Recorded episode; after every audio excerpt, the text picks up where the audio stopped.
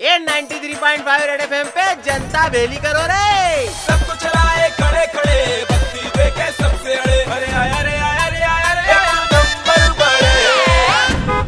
इतने टाइम बाद सही सात चीज़ें बेन हुई है छोटे। अरे हाँ रे तेरे को नहीं मालूम क्या? डिजिटल स्ट्राइक के चलते पचास से ज़्यादा चाइनीज़ एपोन अपनी सरकार ने बैन कर दी की एक्सपर्टों की माने तो डायरेक्ट इनडायरेक्ट में सारी एपोन चाइना को फ़ायदा पहुँचा रही थी। मतलब वायरस भी वही फैला है अर्थव्यवस्था भी वही गिरा है। न फिर टिकटॉक पे छोरी छोरे ऑन का टाइम खोटी करवा के वही कमाए।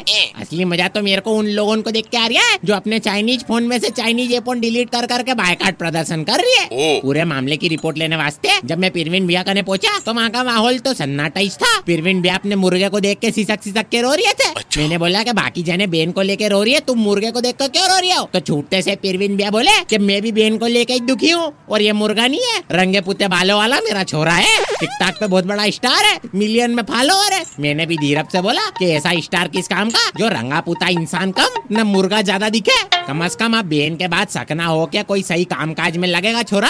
तो भविष्य भी सुधरेगा और देश का नुकसान भी नहीं होगा छोटे, ये समझना बहुत ज़रूरी है कि वहाँ बॉर्डर पे अपने जवान चाइनीज़ हमले से हमारी रक्षा कर रही है और यहाँ ये कुछ खत्म खलीफे चाइनीज़ ऐप का उपयोग करके चीनियों को फ़ायदा पहुँचा रही है। अब आदत भी तो इतनी लगी हुई है छोटे की छुड़वाने वास्ते पूरे पूरे रिहेबिलिटेशन लग जाएँगे, क्योंकि नाम रोशन करने वास्ते असली मेहनत जो करनी पड़ेगी। टिकटाक से जिनका भी ठीक ठाक नाता रिया है सबका इकट्ठा ढिंचा होता हुआ दिख रहा है। बड़े बड़े तथाकथित सुपरस्टार की आँखों के आगे अंधेरा छाता हुआ दिख रहा है।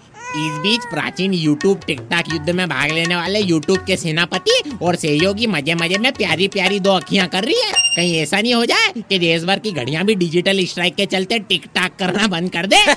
मैं तो बोलूँ कि आत्मनिर्भर बनने के इस दौर में एक बात कर दो साहब जो भी अब चाइनीज़ ऐप चलावे वो आस्तीन का नहीं तो। 93.5 रेड एफएम पर।